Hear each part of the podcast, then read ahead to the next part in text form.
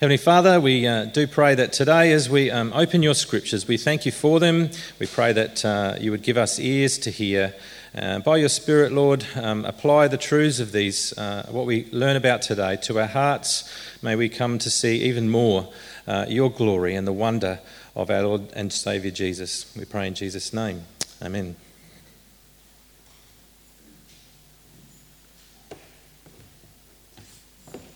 Okay, this morning I'm going to read from the book of Isaiah, chapter 49, verses 1 to 7. Listen to me, you islands. Hear this, you distant nations. Before I was born, the Lord called me. From my mother's womb, he has spoken my name. He made my mouth like a sharpened sword. In the shadow of his hand, he hid me. He made me into a polished arrow and concealed me in his quiver. He said to me, You are my servant, Israel, in whom I will display my splendor. But I said, I have labored in vain. I have spent my strength for nothing at all. Yet what is due me is in the Lord's hand, and my reward is with my God. And now the Lord says, he who formed me in the womb to be his servant, to bring Jacob back to him and gather Israel to himself. For I am honoured in the eyes of the Lord, and my God has been my strength. He says, It is too small a thing for you to be my servant, to restore the tribes of Jacob and bring back those of Israel I have kept. I will also make you a light for the Gentiles, that my salvation may reach to the ends of the earth. This is what the Lord says The Redeemer and Holy One of Israel, to him who has despised and abhorred my, by my nation, to the servants of rulers. Kings will see you and stand up, princes will see and bow down, because of the Lord who is faithful, the Holy One of Israel who has chosen you. Well, friends, welcome again. Uh, it's great to see you today, especially if you're visiting, and uh, uh, all of us, it's great to see uh, you here and together around God's Word. Um, in the lead up to Easter, if you were here last week, what we're doing over these next few weeks is going through a, a few passages from this ancient prophecy uh, of Isaiah. Um, they are sort of central and critical key passages in that ancient prophecy in understanding who Jesus is. And so, in the lead up to Easter, we're going to take this opportunity to go through um, these, what are called the servant songs of Isaiah, the songs of the servants. They're key passages in the Old Testament. Uh, and uh, one reason why they're so key, that we know they're so central to who Jesus is, uh, is because the New Testament sort of constantly refers to these passages. Uh, so, to help us to understand what it is that Easter is all about, what it is that Jesus was all about and is all about uh, to understand Jesus himself. Last week we just quickly looked at um, this, and I thought it might be helpful to have this overview again of the whole book. Last week we saw how the book fit in the big picture of God's redemptive, uh, of God's plan for His His, his um, world, His plans of redemption and forgiveness, uh, to to bring this whole world to a new creation. Uh, Isaiah sort of dovetails on that, it, it, sort of mirrors that. Uh, the whole book moves from the city of Jerusalem to a new Jerusalem, uh, from the fallen creation to a whole new creation, and it tells of how this transformation is going to happen.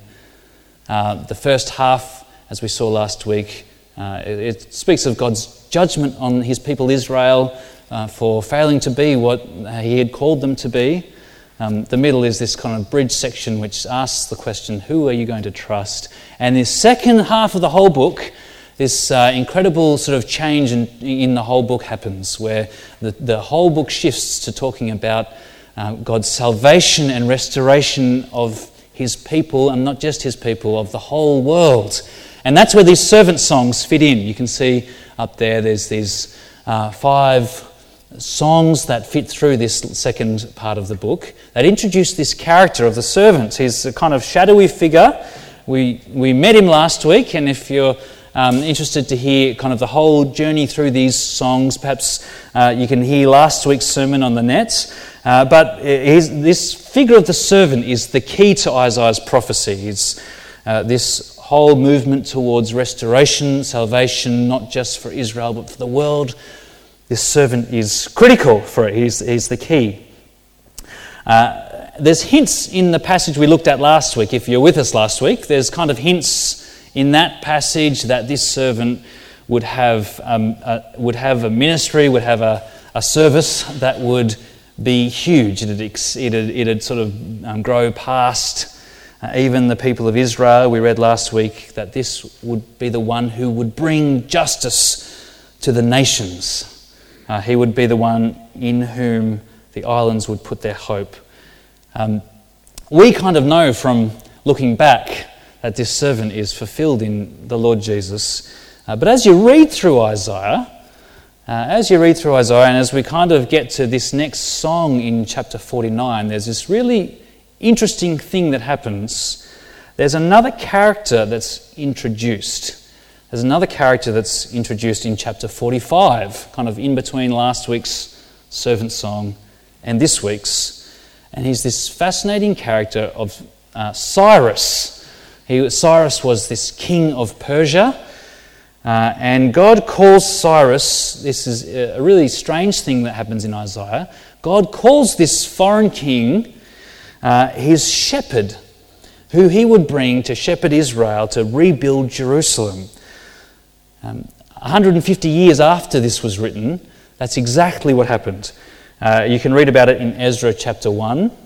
This incredible thing, this foreign king who didn't worship the, the God of Israel, uh, God brings him in and calls him, his, he sort of uh, says that he would choose servant. And uh, the, the reason I mention that is as you read through up to this point in chapter 49, you're kind of left thinking maybe Cyrus is this, this servant, this figure who would be this incredible king to restore God's people. But it, becomes clear as you read that Cyrus would never fit the bill, right? Uh, he was used by God, but not because of his own kind of merits, not because he was worthy. He, was, he worshipped other gods, as I said. Um, God used him to bring about a kind of political restoration, a salvation for the people of Israel, a physical return from exile. But this servant character we're looking at has a much bigger, a much deeper, much more incredible mission than just that sort of physical salvation, bringing people back from exile. He would bring about a spiritual return from exile. He would defeat the great eternal enemies of God's people uh, the, the, the, eternal enemies of sin and death. And so, friends, uh, as we, that's sort of how we get to this passage in front of us in chapter 9. And it is, I think, an astonishing chapter. It's an astonishing chapter because for the first time, we get to hear this servant himself. We get to hear the servant himself speak. This is the first time he speaks, and it's a huge thing. It's a, it's a big deal this king of God's people, the one who would redeem Israel, as we saw, saw last week. Um, one of my school friends um, uh, from when I was at school was recently elected to federal parliament, and it was fascinating for me to read his maiden speech, uh, his kind of opening speech to the parliament. Uh, he, he'll give a lot of other speeches, but it's this one that everyone's interested in, right? This maiden opening speech. Um, it's got because it's uh, because it's your first speech, right? You've got everyone's attention. Uh, you, uh, it's that speech that you kind of get an idea of what's driving you, what's your, what your priorities are, what your key kind of focus is, what your heart is. Everyone's listening to what you've got to say, and that's uh, what is going to happen here in chapter 49. It's a bit like that here. Uh, the servant's maiden speech, right? And the first shock we get as we read is who he addresses his speech to, who he gives this speech to. He says, Listen to me, you islands. Hear this, you distant nations. Friends, can you imagine that, how that would go down um, for my mate who's sort of given his maiden speech in Parliament, right? You're supposed to be speaking to the people you're talking to, or, you know, speaking to the people you represent. Uh, I think if my mate had begun this, his speech something like this, friends, this speech is for the entire world. Know, you, you kind of raise a few eyebrows, right? Uh, it, it, it, it raises the stakes too much for someone's maiden speech. But not this, this figure we're looking at, this servant, not this guy. This isn't over the top rhetoric for this servant. Uh, what he's on about, what is driving him, what's at his heart will be so big, it'll take up the whole world. It will take up the whole world. Uh, and that's what we read when we read and when we get to the next few verses. If you, you can see it on the screen there, Isaiah writes this prophecy. The servant himself speaks and he says, Before I was born, the Lord called me. From my mother's womb, he has spoken my name. He made my mouth like a sharpened sword. In the shadow of his hand, he hid me. He made me into a polished arrow and concealed me in his quiver. He said to me, You are my servant, Israel, in whom I will display my splendor. Incredible thing for this servant to say in his opening speech, the first thing that he, he says about himself. Friends, when we looked at the servant last week, we saw, if you remember, he used royal language. He was, uh, or the Isaiah used royal language of him. He was the king, God's promised king. Uh, here, the picture is more of, did you see it as we read through? The picture here is more of a prophet, uh, more of a prophet than a king, the one who speaks the words of God like a sword coming out of his mouth. He has made my mouth like a sharpened sword. Uh, the thing is here that he gets called Israel, which is kind of a bit bizarre. What's going on with that? Uh, down the bottom here, uh, the Lord says to him, You are my servant Israel, in whom I will display my splendor. Uh, he gets called Israel, but then if you notice, as we read through later on in the passage, this servant is the one who would res- restore Israel, who would bring Israel back. Um, now, what's going on there? We mentioned it, we kind of flagged it last week. Uh, the servant's job is to restore Israel. Uh, he is, this servant figure is the one who represents what the true Israel. He represents what Israel was always meant to be. God's people were always meant to do this. And this servant comes as a kind of representative figure. And while Cyrus used an army, this servant would use, well, he would use the word of God. He would use the word of God. He would be a polished arrow. A polished arrow. He would be God's weapon to achieve his purposes, to fight his battle, not through what Cyrus would do, not through leading an army. Uh, he would be God's weapon through proclaiming his word. And this great weapon of the Lord. Did you, did you see at the, at the bottom here uh, what would happen to this great one, God would display his splendor in him. It's astonishing. The one who made the universe, we read last week in last week's passage that the Lord, in uh, chapter 42, the Lord will not share his glory with anyone else. But he says here, I will display my splendor in this servant. See what see this is saying? You can look at this guy. You can look at this servant figure, and when you look at him, you, you can see for yourself the splendor of God, the, the majesty, the glory of God.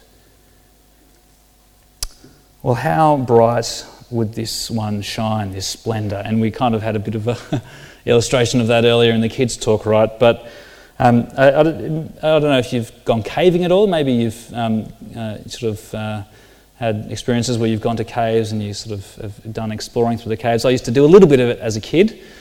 Um, and uh, I just, uh, and if you've been in a, in a cave or a caving sort of situation, you know the total darkness, right, in, inside the cave. And the, the further you get in, it doesn't take too long before it's absolute darkness, no, no light whatsoever. Uh, and in that situation, your torch is your best friend, right? It's just, uh, if you, and if your torch runs out, you're, abs- you know, you're, you're up the creek without a paddle. Uh, your torch is your best friend. Uh, but then, as you go through the cave, right, uh, and the torch becomes is so significant it shines up where you're going to go. Then when you sort of emerge out, uh, has anyone had this experience? You come out of the cave and you just get absolutely blinded, right? Dazzled, you know, you can't see for a couple of minutes because of the contrast between what's in the cave and what go, what's going on outside. Well, friends, God is saying here that this, this servant uh, won't be a torch, he'll be the sun. This servant won't be just uh, one torch lighting up one place. He will be the sun. He will be the source of lights for the entire world. That's what he goes on to say. And you can sort of see it up on the screen there. And now the Lord says, He who formed me from the womb to be his servant, to, gather, to bring Jacob back to him, to gather Israel to himself. For I'm honoured in the eyes of the Lord, and my God has been my strength. He says, It is too small a thing for you to be my servant to restore the tribes of Jacob and bring back those of Israel I have kept. I mean, that is an astonishing thing to say. If you think about the situation Israel was in, um, that was an impossible thing to do, to see how they could possibly. That Israel at this time were in exile. They had faced God's judgment. They'd been sent away under cruel and oppressive foreign rulers. They weren't in their land. And God says of this servant, ah, it's too small a thing to fix that up. It's too small a thing to restore Israel. I will also make you a light for the Gentiles, that my salvation may reach to the ends of the earth. This is the great work, friends. This is the great battle that God is using his servants to win, right? The Lord wields his servant to fight this battle to bring God's salvation to the ends of the earth to bring his salvation to Africa, to Europe, to Russia and Asia, to the Americas, even beyond the ends of the earth, uh, to Australia, even beyond, beyond the ends of the earth, right down the bottom in, Victor Harbor. It is an astonishing thought.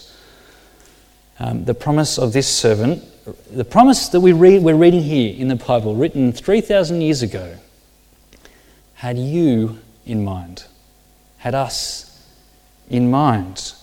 It is a promise that its scope encompasses every time and every place. Everyone is just astonishing. But, friends, increasingly, it's not just astonishing. Increasingly, this is an outrageous claim, an offensive claim, and perhaps, perhaps you feel something of its offense as we think about it today. Perhaps you do feel something of it. Uh, because the claim here, do you see what's implied by this claim? Uh, that Jesus will be the light of the world. The claim is that the world needs a light. Implied in it, underneath it all, that the claim is that the world needs a light. That every single person, all seven billion people on this planet, all the many billions more who've ever lived, even you and I, the claim here is that in ourselves we are in darkness and desperate need of a Saviour. And not just that, friends, it, it gets even worse. Uh, the claim here is not just that we need a Saviour, but that there is one Saviour. That the servant alone is that Saviour. There is no other weapon God chooses. This is the one in whom he, he will display his splendor. This servant is the one in whom he will display his splendor. It cuts against the grain of so much of the way we view the world, doesn't it? In our culture. Uh, I don't know if you feel that, I certainly do. Uh, in a kind of world, a culture that loses, is losing a concept of sin uh, that acknowledges that we make mistakes, but uh, the, we kind of, uh, as, as worse as that gets, uh, we are sorry for other people who get offended by our mistakes when they do, but kind of making mistakes is the worst that it gets for us often. We are not sitting in darkness under the terrible judgment of God. This is according to our culture. Often, not always, but I don't know if you feel that. I certainly do. Uh, we like the thought that we can find our own way, our own spirituality, but the thought that there is one light for the whole world, one light, the Lord Jesus, is increasingly offensive, is it not, in our culture? And I suspect, friends, that this will be a key challenge facing Christian people uh, in, in, in the coming years. It already is a key challenge to graciously and clearly hold this universal scope of the gospel. This universal scope, not out of a reactive kind of anxious, fear driven anger uh, when challenged, not anything like that, but to hold that out of love, out of love. Because do you see what's going on here? Uh, for those who will accept this servant, while it may put you against the grain of your culture, it will, it will uh, enable you to start living with the true grain of the universe. It will enable you to start living in line with the purposes and plans of God, the Creator God, the Redeemer God, the Forgiver God, who has sent His Son and who made you and the whole world. Well, friends, uh, again, like last week, this picture of the servant is massive, isn't it? It's huge.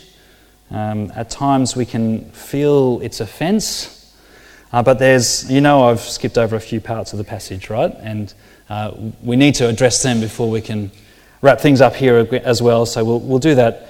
Uh, uh, we'll do that um, quickly as we do sort of uh, bring things to a close. We saw last week, if you remember, if you were here last week, uh, do you remember we saw the most astonishing thing about this servant uh, in last week's passage wasn't that he would be God's king, that was astonishing enough. Uh, was, it wasn't what he would do, but it was how he would do it.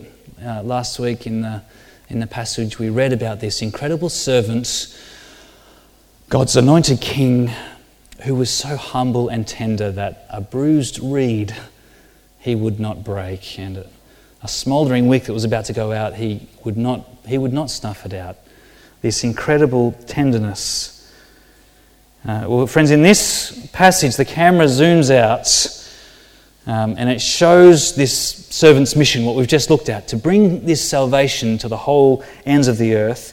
But if last week was a surprise, right, this tenderness mixed together with who the servant is, the surprise, I think, and the shock gets bigger here. It is not only tender towards bruised reeds, you see that as we read through, this servant in some way is himself a bruised reed. This servant is himself. It was hinted at in verse 2. Um, if you've got your Bible open there, uh, uh, we read that uh, this servant is like God's weapon, but he's in some way he's concealed, right? He's hidden. He says the this servant is hidden, is not recognized, but you get this clearest in verse 4. This incredible insight into the deep personal struggle uh, of this servant. Uh, the servant says, he's been, he's, he said that he's been called by God, right? Uh, and then he says this, but I said, I have labored in vain. I have spent my strength for nothing at all. And you can just feel his discouragement here, can't you? Uh, here is someone, this servant, who everything about we've just heard about, about what he would do, the scope of his mission, what God would use him to accomplish. Well, he looks at his life, all he's worked for, and he thinks it's a failure. He can't see any fruit from it. So he's spent himself for nothing. And, friends, can you imagine hearing this for the first time? Can you imagine hearing this for the first time? Every hope of God's people at this point in Isaiah, every hope of God's people was pinned on this one, this coming servant of the Lord. Every hope for not just for God's people, but for the whole world. hinged on him, this figure. And here he is, discouraged and doubting. It's such a mystery, isn't it? I imagine hearing that the first time you'd just be, um, uh, couldn't quite figure out how it could happen. But of course, it's just what we see in Jesus, isn't it? Uh, we, we know um, uh, the book of Hebrews and the New Testament reflects on Jesus, and it tells us that Jesus was fully human in every way. He was tempted just like we are. Uh, he, he was tempted in every way, but he did not sin. He knows discouragement.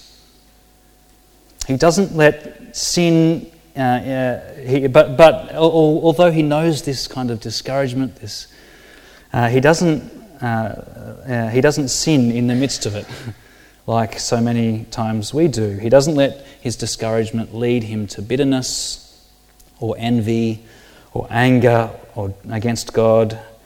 Uh, he turns his discouragement. Do you notice what he does? In his discouragement, through his doubt, he trusts God. I've, I've labored in vain, I've spent my strength for nothing at all, yet what is due me is in the Lord's hand. My reward is with my God. He turns in his discouragement to trusting, clinging to his God. But he's not just discouraged, do you see that? He's not just discouraging himself, he's despised by others. He's despised by others. He knows discouragement and he knows opposition. Uh, if you read, we'll read this again. This is what the Lord says, the Redeemer, the Holy One of Israel, to him who was despised and abhorred by the nation, to the servant of rulers. This one was deeply despised. Uh, crowds, and, and again, what a kind of strange thing for Isaiah to write about this incredible figure, but it makes it, we, we can kind of see how Jesus fits the bill here, doesn't, can't we? Uh, he knows opposition. He was deeply despised. Crowds of people uh, crowded around him, yelling for his death, crying out for his death. He was the slave of rulers. He was betrayed and sold for the price of a slave. Uh, rulers like Caiaphas, if you know the story, Herod, Pontius Pilate. So, what's so kind of, um, in a way, puzzling, mysterious at this point in Isaiah? Well, we become so clear when we see Jesus. The incredible reality of this servant that is becoming clearer and clearer as we read these songs is that he brings together God's incredible mercy and tenderness, and his victory as the king. He is both the king and the saviour. And we'll have to wait for a few weeks until chapter 53, until Isaiah really hones in on how he does that, on how this servant accomplishes this. Uh, and we'll see there that his suffering, you know, there seems to be some sort of tension here between the suffering of this servant and his reality of who he is, this king, we'll see in chapter 53 that this suffering isn't at all an obstacle for him, for his mission. It is actually a central part of it. But here, friends, I just want to finish as we think about this song. Uh, this song paints for us, it's a really vivid picture, isn't it? Of the claims, this claim uh, of the rejection and hatred of this servant uh, that no way stops God's plans. He remains, this servant remains God's mighty weapon who brings salvation to the world. And you read that at the end there. This is what God says to this one who was despised, who was rejected, who was uh, discouraged. He says, Kings will see you and stand up. And kings don't stand up. You kind of stand up around them, they sit down on their throne. But this one, kings will be compelled to get off their throne and stand up before him. And then princes, well, they don't bow down to anyone except the king, right? But princes will bow down before him because of the Lord who is faithful, the Holy One of Israel, who has chosen you. Friends, uh, I just want to spend a, a, second thinking through how we respond to all of this. How, uh, as we think through this servant, um, this incredible salvation to the ends of the earth that has come to our little island, um, to our little part of our little island, how this servant's words can be received today. Um, you know as well as I that Jesus is despised today, is he, is he not? Uh, he's still rejected and ridiculed, this servant. Sometimes it's outright. Okay, occasionally you'll get some kind of outright ridicule. Uh, i was talking to a friend, or uh, uh, sort of in contact with a friend um, who recently, a pastor of another church, who recently just received um, a phone call out of the, well, in response to a kind of community thing that he'd done. Uh, that was just all the person calling wanted to say was, I won't repeat the words, but he just abused him and hung up on the phone because he despises Jesus. And I mean, that's just one story. Sometimes it's outright. More often, though, it's a kind of um, a kind of more subtle, and maybe a patronising kind of way that um, tries to tame this, this great one, this, this Lord of all, tries to tame him and maybe set him aside every other wise teacher that ever lived. Or uh, friends, in, in, in that kind of environment, and perhaps you're facing that kind of discouragement or that kind of opposition yourself. Uh, this is a great encouragement, isn't it? The servant being rejected is not new. The servant being rejected isn't new. It's not out, and more than that, it is not outside of God's plan. It is not outside of God's plan. This was written hundreds of years before Jesus. Thousands of years ago, it's not outside of God's plan, and one day kings will stand up and princes will bow down before him. Friends, Jesus is the Lord. He is the Lord of your life. He is the Lord of the South Coast. The Lord of the whole world. And one day, everyone will acknowledge that. Friends, there's, there's some kind of um, way in which uh, this um, ridicule can come to Jesus from outside, but I just want to also reflect on perhaps a more subtle way uh, that it's possible for God's people, for us even, uh, to despise this servant, a kind of way that we can, not usually outright, uh, but nevertheless, I think, real. We can find ourselves thinking that. Um, eh, do you remember we talked about Cyrus um, at the start, and kind of Cyrus uh, is in contrast to this servant. Cyrus, God used him to bring about a, a physical, political restoration through his power and through his armies. Um, but the servant is in great contrast to Cyrus. Uh, he brings about God's purposes through his word and ultimately through his suffering. Um, it's possible, I think, for us that we can find ourselves thinking that the way, the way of Cyrus in this world really is more effective more significant than the way of the servants, using this world's ideas of power and success and sort of uh, using the structures of this world.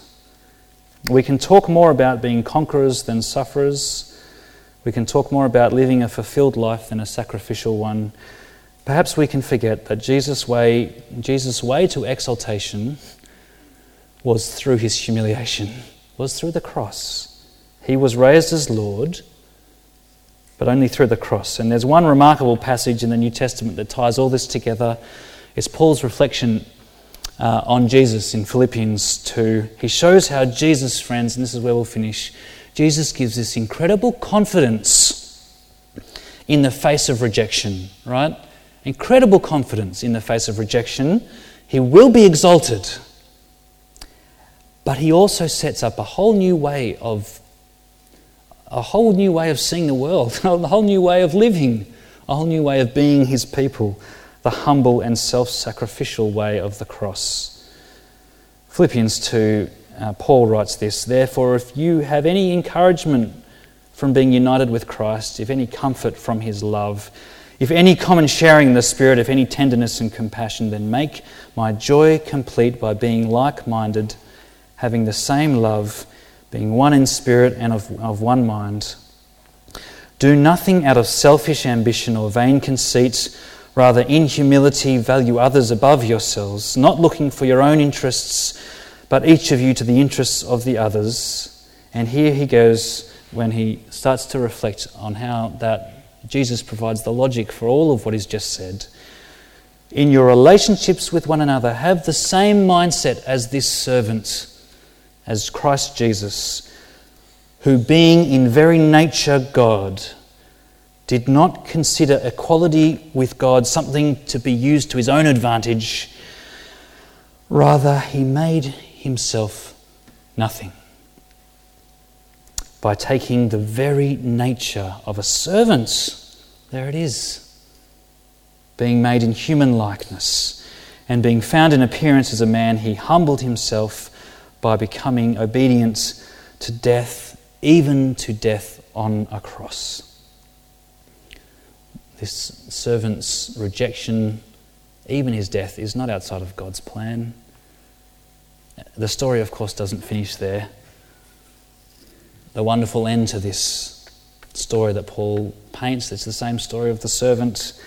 Therefore, God exalted him to the highest place and gave him the name that is above every name, that at the name of Jesus every knee should bow in heaven and on earth and under the earth, and every tongue acknowledge that Jesus Christ is Lord to the glory of God the Father. Amen. I'm going to pray for us, friends, as we finish. Let's pray together. Thank you, Heavenly Father, for your word. Thank you for the incredible riches we find there. Lord, please, please uh, help us uh, in our own weakness, uh, help us in our own sin, help us in our own distracted minds and hearts. Please help us to hear your word today. Lord, fill us with confidence, we pray, uh, that Jesus is Lord. And that there will come a day when everyone will acknowledge that. And fill us with humility, Father, that we might, uh, in Him, live the way of the cross, that we might uh, know that uh, he received his lordship through the cross. Help us, Lord, to be those who live the kind of self sacrificial life uh, that's centered on your purposes, the same life as the servant. And we pray that you might do that by your Spirit in us today. In Jesus' name, Amen.